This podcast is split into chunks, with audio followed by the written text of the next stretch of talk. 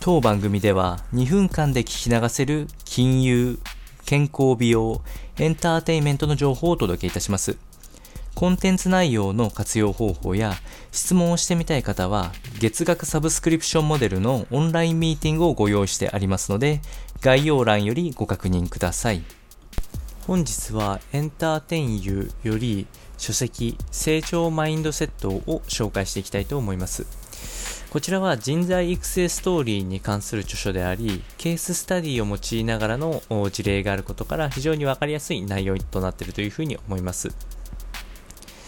この中でさんてん、えー、挙げられる内大きな内容としてはあ、大きな子どもブレーキというものがあるんですけども、これを外すべきという考え方があって、えー、少し初めて聞く方は分かりづらいかと思うんですけど、実は大人になっても子どもと変わらないような、えー、自分自身、えー、をしに執着するような行動や他人を顧みない行動っていうのは結構多かったりするんで、えー、そういうことになっていること自体を自認して執着やプライドをなくして、えー、チームのための活動とかに、えーえー、注力していくと非常に、えー、自身の、えー、マインドとしてはすぐ素晴らしきものになっていくかなというふうに思います。えー、続いてはですね、自身の理念に舵を切るというところですね。えー、成長を高める最も重要な考え方であり、将来目指したいことやあ将来目指したい考え方を明確にしておくことで、えー、自身の判断基準にブレがなくなるということが挙げられます。